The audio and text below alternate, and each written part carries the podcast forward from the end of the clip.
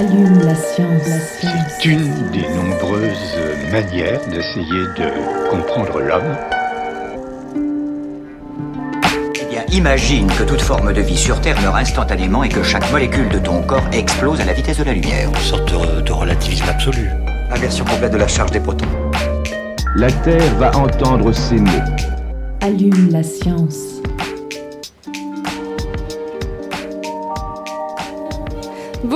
Bienvenue à tous et toutes dans Allume la science, l'émission qui vous branche chaque semaine sur l'actualité des laboratoires de l'Université de Montpellier et de ses partenaires. Et aujourd'hui, nous vous présentons le 19e numéro de LUM, le magazine Sciences et Société produit par la direction de la com de l'université. Un numéro consacré cette fois à la question de l'énergie dans un contexte qui ne vous aura pas échappé, la crise énergétique. Une crise qui jette une lumière parfois parfois crue pardon, sur notre dépendance au pétrole, à l'électricité, au gaz pour nous chauffer, nous déplacer, nous nourrir, bref, pour vivre. Alors mobiliser cette énergie, c'est d'abord savoir la produire, la stocker et surtout en gérer la consommation. C'est en priorité répondre à la, nécessité de réduire notre consommation de pétrole par euh, la, la, géothermie, par exemple, ou l'énergie solaire. C'est aussi savoir quoi faire des déchets nucléaires, réduire l'impact des éoliennes sur la biodiversité, optimiser les procédés de combustion du bois ou encore développer des batteries innovantes pour stocker l'énergie. Tous ces enjeux impliquent une grande diversité de champs de recherche, la géologie, la chimie, le nucléaire, la biologie, la science politique, comme nous l'a montré la crise des Gilets jaunes, provoquée, je vous le rappelle, par la taxe carbone. Tous ces sujets, nous les abordons dans ce numéro. L'énergie, c'est aussi bien sûr une question économique et c'est à cette discipline que nous avons choisi de tendre le micro aujourd'hui. Depuis 2021, les tarifs de l'énergie sont en hausse continue. Les médias, les politiques ont largement relié cette hausse des coûts à la guerre en Ukraine, mais ceci explique-t-il vraiment cela? Et d'ailleurs, qui parmi nous sait réellement comment sont fixés ces prix? Par qui? Sur quels critères? Nous avons assisté à l'ouverture à la concurrence de biens essentiels, mais on attend de bien cerner les enjeux, les conséquences. Toutes ces questions, nous les posons aujourd'hui à notre invité. Il est chercheur au laboratoire Montpellier Recherche en économie. Il est aussi professeur à la faculté d'éco de Montpellier. François Mirabel, bonjour. Bonjour. Avec moi pour mener cette interview, Aline Perriot. Bonjour. Notre invité des trois dernières minutes sera Liane Cove, responsable de programme chez Agropolis Fondation. Elle nous présente trois conférences sur le changement climatique en Afrique avec trois auteurs du GIEC, le groupe d'experts intergouvernemental sur l'évolution du climat. C'est ouvert au public et c'est le 13 juin au Corum. Allume la science, vous avez le programme, c'est parti. Chargement de l'engin terminé. Nous sommes à 0 moins 60 secondes. 59, 58, 57, 56, 55. Alors pour commencer, François Mirabel, qui fixe le prix de l'électricité en France historiquement et selon, selon quels critères? Alors, on a historiquement un tarif réglementé de vente de l'électricité. Depuis la fin de la Seconde Guerre mondiale, en 1946 et la création d'un monopole d'État, EDF, eh bien on a un tarif qui est réglementé, un tarif de vente qui est fixé par l'État, je fais simple, euh, avec des tarifs réglementés, euh, alors vert et jaune pour les industriels, bleu pour les professionnels et les résidentiels. Mais avec l'ouverture à la concurrence, euh, ces tarifs réglementés de vente ont disparu, sauf pour les résidentiels, les particuliers en fait, et puis aussi les tout petits professionnels qui bénéficient encore d'un tarif réglementé de vente et qui coexistent de fait avec un tarif de marché. Alors justement, historiquement, est-ce que vous pouvez nous dire au départ pourquoi il a été mis en place ce tarif réglementé? Alors, c'est une très bonne question, puisque lorsqu'on regarde euh, le paysage électrique avant la Seconde Guerre mondiale, on a un très grand nombre de petites entreprises privées. C'est-à-dire qu'en fait, le secteur électrique est organisé avec euh, des entreprises qui produisent, d'autres qui distribuent l'électricité. Donc on est en concurrence. Mais un système qui est très complexe et qui fonctionne mal. Et il se trouve qu'à la fin de la Seconde Guerre mondiale, on est passé euh, avec une idée totalement opposée de dire il faut des monopoles. Donc des monopoles euh, qu'on appelait des monopoles publics, puisque DF a été créé en 1946, comme beaucoup d'industries de réseau d'ailleurs, puisqu'on a eu ensuite la SNCF, on a eu Gaz de France, et donc ces euh, gros opérateurs étaient en charge euh, de la fourniture d'un bien essentiel, alors en l'occurrence ici l'électricité, et EDF s'est retrouvé dans un monopole qui se voyait quelque part imposer des tarifs par l'État, et ces tarifs réglementés de vente reflétaient les coûts de fourniture de l'électricité d'EDF et de coûts de production d'EDF. Et est-ce qu'il est toujours en vigueur aujourd'hui, ce tarif réglementé? Alors là aussi, la, question est intéressante, puisqu'on a vu disparaître progressivement les tarifs réglementés de vente pour les industriels, et aujourd'hui ne subsistent que des tarifs réglementés de vente pour les particuliers et, euh, comme on l'a dit tout à l'heure, des euh, professionnels qui ont des niveaux de consommation très bas. Alors vous avez parlé de l'ouverture à, à la concurrence, donc ça date de 2007. Pourquoi est-ce qu'on a fait ce choix en fait? Alors, comme je l'ai dit, c'est un choix radicalement différent du choix qui a été fait après la Seconde Guerre mondiale. Après la Seconde Guerre mondiale, on avait choisi de mettre en place des monopoles parce que c'était plus efficace. D'ailleurs, c'était une spécificité française, les monopoles ou Absolument pas. On a eu euh, dans beaucoup de pays d'Europe, même aux États-Unis, on avait des utilities, donc des grands monopoles de desserte de zones qui avaient un monopole pour euh, euh, transporter, distribuer et fournir de l'électricité sur des zones géographiques. Donc cette idée de monopole, c'était de gagner en efficacité. En efficacité parce qu'on coordonne beaucoup mieux un réseau de transport quand on a un seul producteur. Euh, on a des économies d'envergure et d'échelle parce que plus on produit à grande échelle, plus on est efficace pour le faire. Euh, on voit très bien qu'ici, bah, le monopole sur un réseau de transport électrique, il est évident. On ne va pas construire euh, deux lignes de tension l'une à côté de l'autre. Donc, on a vraiment l'idée, à la fin de la Seconde Guerre mondiale, qu'au-delà de la reconstruction d'après-guerre, au-delà de l'aménagement du territoire, il y a des questions d'efficacité du système électrique qui justifient la mise en place de monopoles. Alors du coup, vous me dites, mais pourquoi on ouvre à la concurrence Si ça dans les années bien. 2000, si ça marchait si bien? Ben, Il se trouve que, alors, je ne vais pas revenir sur la dimension idéologique, elle y est certainement, mais je ne veux pas rentrer dans ces débats-là. Il y a d'abord l'idée que la concurrence, elle permet plus d'efficacité. C'est presque dogmatique, mais il y a vraiment des modèles économiques, notamment dans les années 80, qui montrent que on peut ouvrir à la concurrence, y compris du- sur des secteurs très capitalistiques. C'est-à-dire sur des secteurs dans lesquels il y a peu d'entreprises, ce qui correspond à des industries de réseau, comme l'électricité. Donc on peut le faire et ça peut permettre, sous certaines conditions, de faire baisser les prix et euh, d'augmenter, on va dire, les incitations à l'innovation. C'est vraiment les, grands principes. Donc ça, c'est un argument qui a été très fort, notamment avec la théorie des marchés contestables de Baumol, Panzer dans les années 80. Et puis à côté de ça, il y a aussi euh, un mouvement européen avec le traité de Rome de 1957 qui dit clairement dans ce- son article 90, paragraphe 2, alors il faut savoir que cet article a été recodifié dans le traité de fonctionnement de l'Union européenne, mais globalement cet article euh, 90, paragraphe 2 exactement du traité de Rome, qu'est-ce qu'il dit? Il dit que les entreprises qui sont investies de missions d'intérêt économique général. Alors ces entreprises, ben, c'est toutes les industries de réseau dont je viens de parler. L'électricité, le gaz, la poste, les télécommunications, le transport ferroviaire, les entreprises investies de mission d'intérêt économique général sont soumises aux règles de la concurrence. Donc ça fait 50 ans. En fait, il a fallu 50 ans pour l'ouvrir ce marché à la concurrence alors. Bah, il- C'était pas si évident que ça alors. Ben, C'était pas évident. C'est surtout qu'il y avait quand même des débats économiques euh, qui montraient que euh, finalement, je l'ai expliqué, à la fin de la Seconde Guerre mondiale, on, on a fait le choix au contraire de monopole public, verticalement intégré. Alors pourquoi? Ben, Parce qu'on en a parlé, il y a plus d'efficacité. Et puis aussi, il y a des missions de service public qui sont très fortes, mais on y reviendra peut-être. Et alors, vous en avez parlé brièvement, vous avez parlé des, conséquences de cette ouverture à la, concurrence pardon, sur les prix. Euh, vous disiez que ça aurait pu entraîner une baisse des prix. Est-ce que ça a été le cas? Alors au début, oui. Dans les années euh, 2000, quand on a ouvert, notamment en Allemagne, euh, on s'est retrouvé avec des segments de clientèle, notamment euh, certains industriels, qui ont bénéficié en 2000, 2001, 2002 de baisses de prix qui pouvaient aller euh, jusqu'à 20-30% dans des contrats. Mais ces contrats étaient des contrats à court terme. C'est-à-dire des contrats qui étaient euh, passés euh, d'achat d'électricité, qui étaient passés pour un an ou deux ans. Et ensuite, ben, on a eu le revers de la médaille, c'est-à-dire qu'aujourd'hui, hein, on a les prix qui explosent. Alors, on en parlera peut-être tout à l'heure, mais il faut bien différencier euh, les prix sur les marchés de gros, ce qu'on appelle les prix dont on entend parler dans les médias actuellement, des prix qui sont payés par le consommateur, notamment les particuliers. Si je prends les prix sur les marchés de gros de l'électricité, il faut quand même savoir que sur l'année 2022, si on prend le mois d'août, juste pour avoir un ordre d'idée, hein, si on prend le mois d'août 2022, on est monté au-delà de 800 euros le mégawattheure. Le 31 décembre 2022 de la même année, c'est-à-dire 5-6 mois plus tard, on était entre 4 et 7 euros le mégawattheure.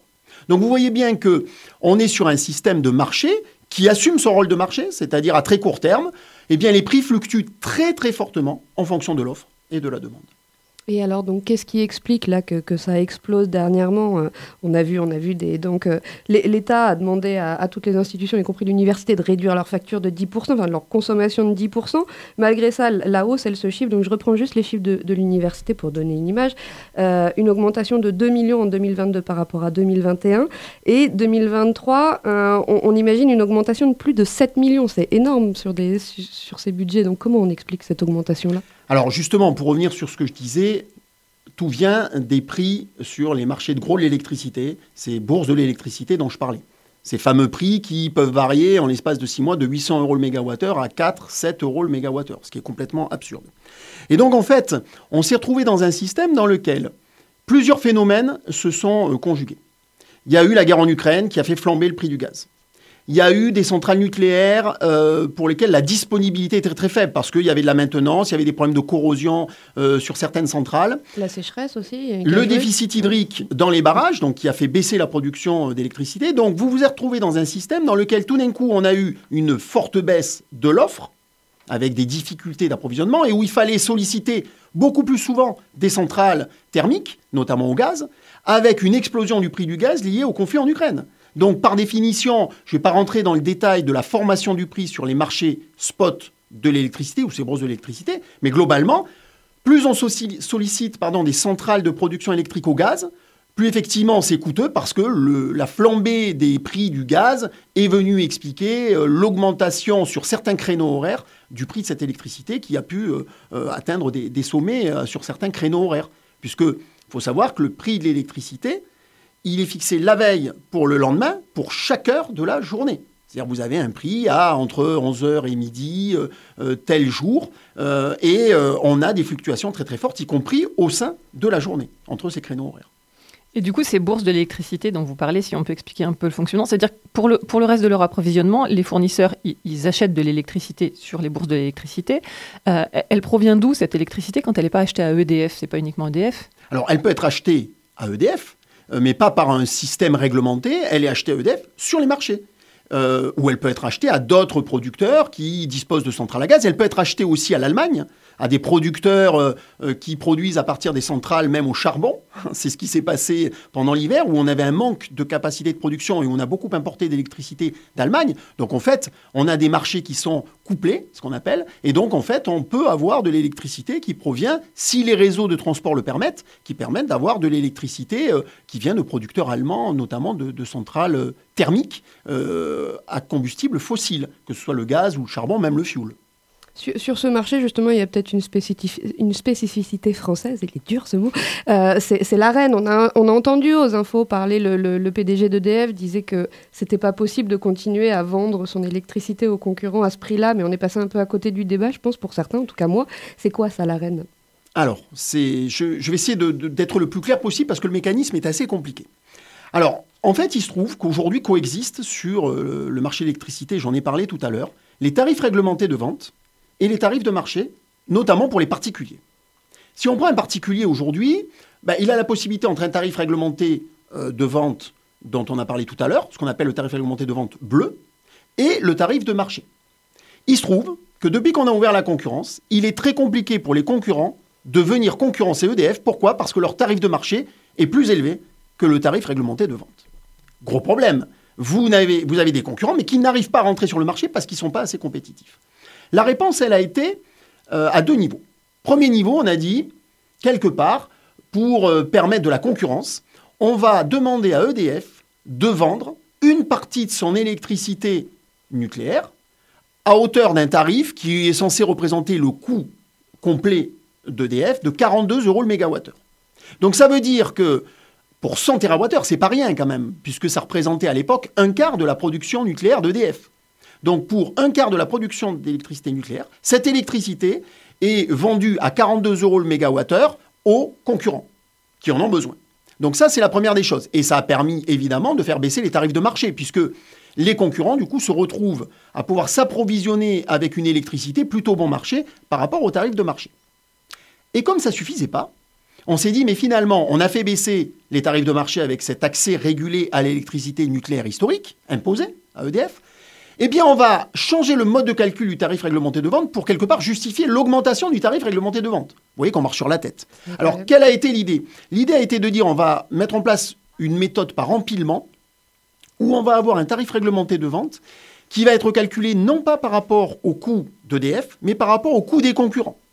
C'est-à-dire qu'on va rajouter quelque part le coût d'approvisionnement électrique des concurrents pour dire ben, finalement, pour justifier ce qu'on appelle la contestabilité des tarifs quelque part de vente d'EDF, eh bien on va intégrer dans ce tarif de vente le coût d'approvisionnement des fournisseurs alternatifs. Ce qui veut dire que quelque part, pour rendre compétitif les concurrents. On a dit, on va changer la méthode de calcul, méthode par empilement du tarif réglementé de vente, pour pouvoir l'augmenter et quelque part rendre plus compétitif les concurrents, ce qui est d'une absurdité et d'une aberration économique incroyable.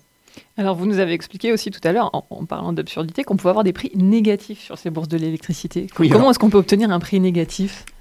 Alors, là aussi, euh, moi je me souviens quand j'étais jeune économiste sur les bancs de l'université, j'avais un professeur qui m'expliquait que les prix négatifs ne pouvaient jamais exister sur un marché. Preuve est euh, qu'il n'avait pas raison, puisqu'aujourd'hui on a des prix négatifs. Alors, en fait, c'est un système, euh, vous allez voir, je vais prendre un exemple pour vous l'expliquer plus simplement. Imaginons, on est en pleine nuit, vous avez une demande très très faible. Tout le monde dort, les industries sont en repos, et euh, vous avez les éoliennes qui tournent parce qu'il y a du vent.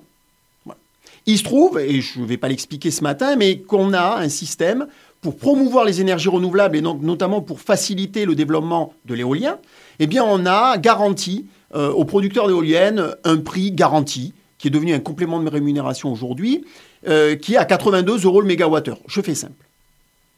Imaginons la nuit ce producteur d'éoliennes. Il y a du vent, ces éoliennes, elles tournent.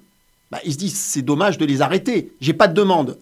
Donc qu'est-ce que je suis prêt à faire Puisque moi, on me garantit pour chaque mégawattheure produit qu'on va me donner 82 euros. Donc qu'est-ce que j'ai intérêt à faire? Ben, J'ai même intérêt à le vendre à moins 82 euros le mégawattheure, c'est-à-dire en fait à payer pour injecter sur le réseau euh, et je paye 82 euros puisque moi, on va me les rembourser.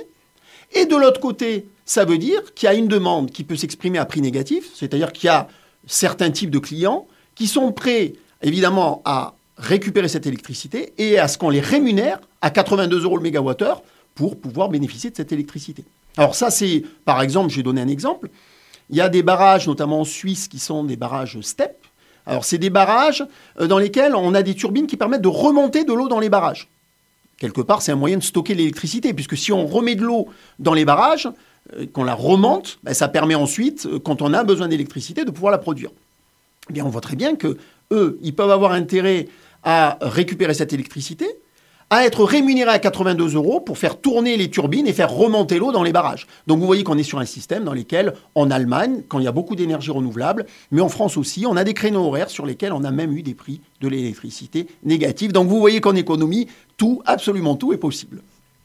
Et, quand les prix, donc à l'inverse, explosent, comment les, fournisseurs donc, euh, qui acquièrent de l'é- de l'électricité sur ces marchés, ils font pour honorer leur contrat? Est-ce qu'à un moment donné, le, prix ne devient pas trop, trop élevé en fait? Alors, évidemment, votre question est très pertinente. Ces fournisseurs-là, eux qui fournissent euh, aux consommateurs, ben, ils ont besoin d'acquérir de l'électricité. Donc, si les prix flambent sur euh, les marchés de gros, les bourses d'électricité dont je parlais tout à l'heure, on voit qu'ils vont avoir du mal à honorer leur contrat. Alors, deux choses. Soit ils avaient des contrats à très court terme. Donc, quelque part, ben, au bout d'un an, les prix explosent pour les consommateurs. Donc imaginez euh, un particulier, euh, sa facture d'électricité va augmenter de 20, 30, 40%. Donc qu'est-ce qu'il va faire? Il va repartir au tarif réglementé de vente, puisque je vous rappelle qu'il y avait un bouclier tarifaire qui permettait d'avoir une augmentation maximale en 2022 de 4%. Donc ça c'est la première situation. Ou alors, ce qui s'est passé en 2022, vous avez même des fournisseurs d'électricité. Alors, je ne vais pas les citer, Mythe Énergie, euh, Iberdrola, hein, voilà, je ne vais pas euh, en donner trop, mais qui ont carrément dit aux consommateurs, bah, écoutez, on va résilier les contrats, euh, on arrête là, allez voir euh, du côté du tarif réglementé de vente, euh, allez voir ailleurs. Euh, et on a vu euh, Leclerc aussi, hein, qui vendait de l'énergie sur les marchés, puis qui s'est retiré tranquillement des, marchés. Donc vous voyez que là encore, tout est possible, tout est absolument possible dans ce monde euh, et ces marchés de l'électricité. Mais justement, alors c'est-à-dire pour les particuliers ou ou pour les professionnels, comment on peut faire pour faire coexister aujourd'hui ce tarif réglementé avec des tarifs de marché? Mais justement, c'est là la grande complexité, c'est-à-dire euh, l'idée qu'il est très très difficile d'avoir à la fois un marché de l'électricité avec des tarifs de marché qui sont fixés en fonction de l'offre et de la demande. On l'a dit, qui peut varier euh, d'une heure à l'autre de 4-7 euros à 800 euros le mégawattheure, euh, et donc de fait avec des répercussions très fortes sur euh, les marchés, et puis ensuite pour les particuliers la possibilité d'avoir un tarif réglementé de vente. On a du mal à comprendre euh, comment on peut faire coexister les deux. Alors vous allez dire, mais pourquoi on ne supprime pas le tarif réglementé de vente? C'est ce qui s'est passé pour les euh, boulangers qui aujourd'hui n'arrivent plus à payer leur facture d'électricité, pour l'université qui euh, voit sa facture d'électricité exploser. Ben, on le voit la difficulté. C'est-à-dire qu'on est sur un bien essentiel à usage captif, c'est-à-dire que on peut difficilement se priver d'électricité pour s'éclairer, pour se chauffer quand on a un chauffage électrique chez soi. Et donc quelque part, on voit bien que ces tarifs de marché mettent en vraie difficulté des professionnels qui euh, voient leur facture d'électricité flamber et qui ne peuvent pas répercuter sur le prix de la baguette de pain euh, la totalité, l'augmentation des coûts euh, de l'électricité. Donc on voit la difficulté qu'il y a aujourd'hui à, à avoir ces tarifs de marché. Et, ça pose la question centrale finalement. Est-ce qu'un bien à usage captif comme l'électricité doit être mis sur un marché?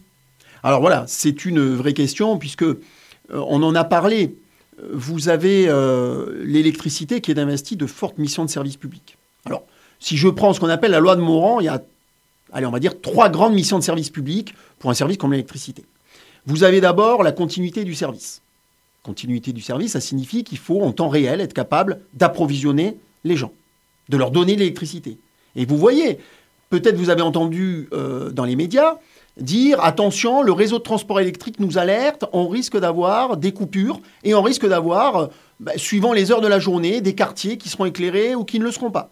Donc c'est l'idée qu'à un moment donné, on ne respecte plus le service public, puisqu'il faut assurer, on va dire, la continuité de ce service. C'est incompatible en fait. Alors, Alors c'est incompatible. Ça veut dire qu'il faut planifier les investissements. Il faut qu'il y ait l'État qui soit capable à un moment donné de garantir que des investissements dans des capacités de production, dans des capacités de transport soient suffisants pour permettre effectivement de répondre à la demande. Donc ça, c'est la première mission de service public qui nécessite un fort encadrement de l'État. Deuxième mission de service public, c'est le service universel, qui consiste à dire toute personne qui en fait la demande sur le territoire, et en particulier, c'est vrai pour les résidentiels, euh, vous et moi, toute personne qui en fait la demande sur le territoire doit pouvoir être desservie. Ça, c'est un, fondamental dans le service universel de l'électricité. Et surtout, il a été rajouté à ce service universel la notion, troisième point fort, d'égalité de traitement.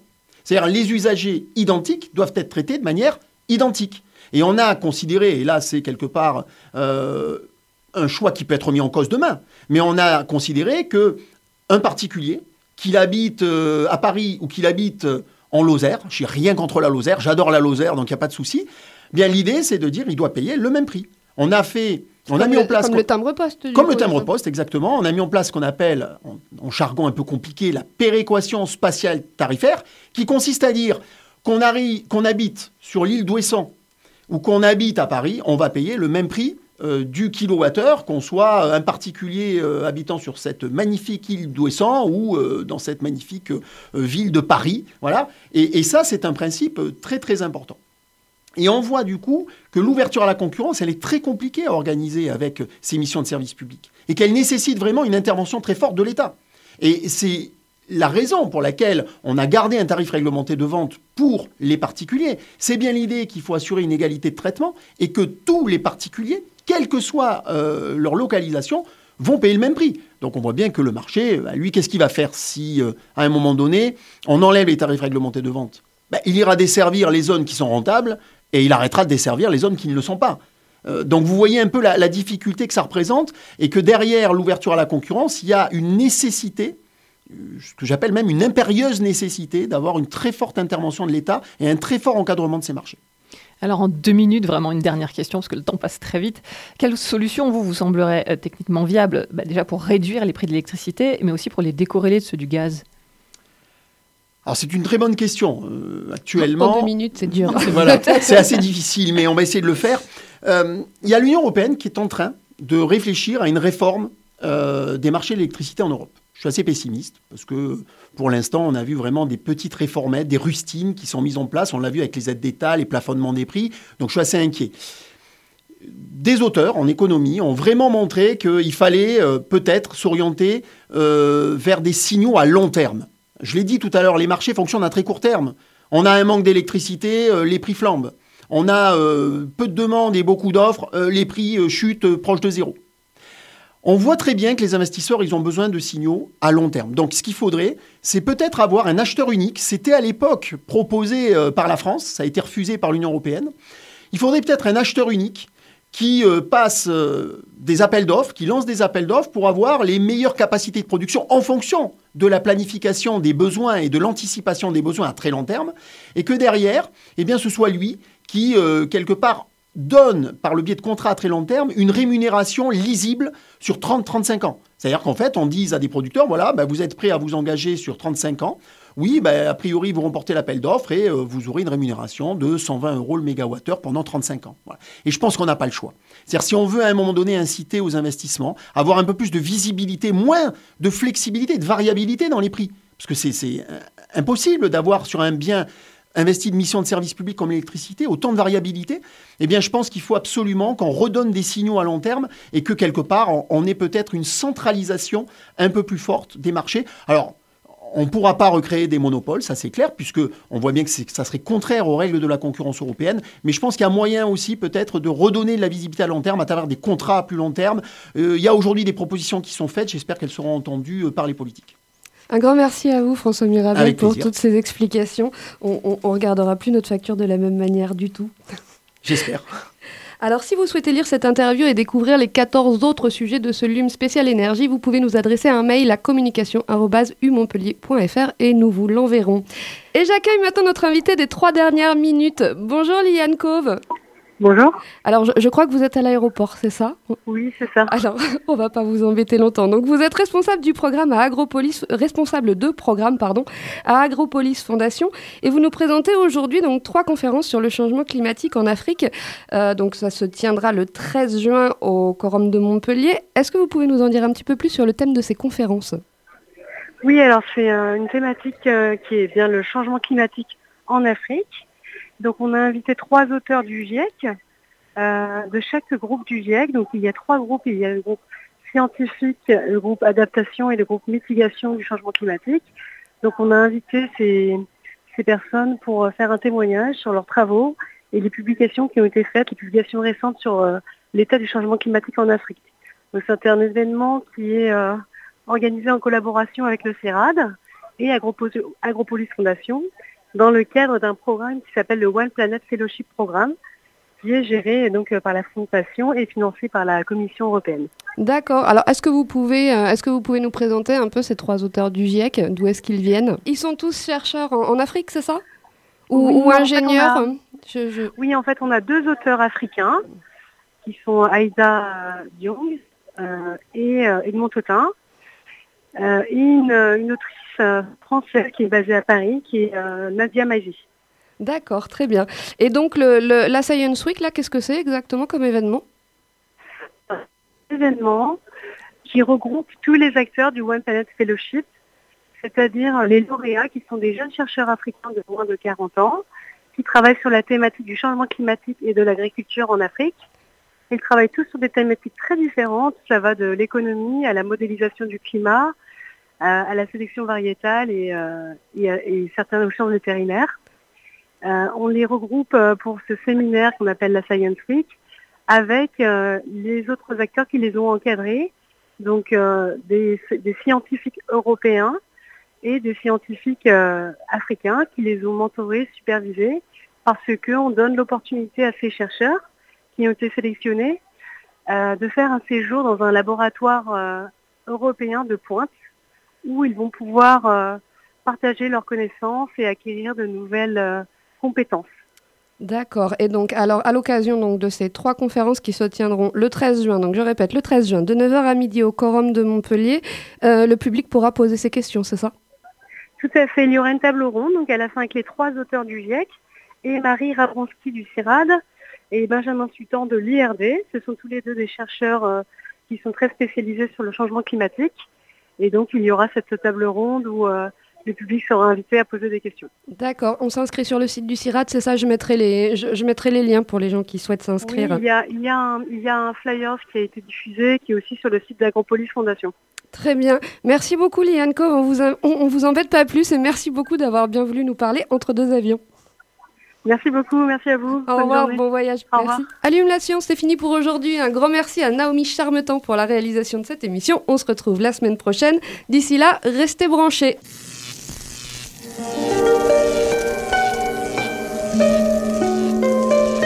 Allume la science.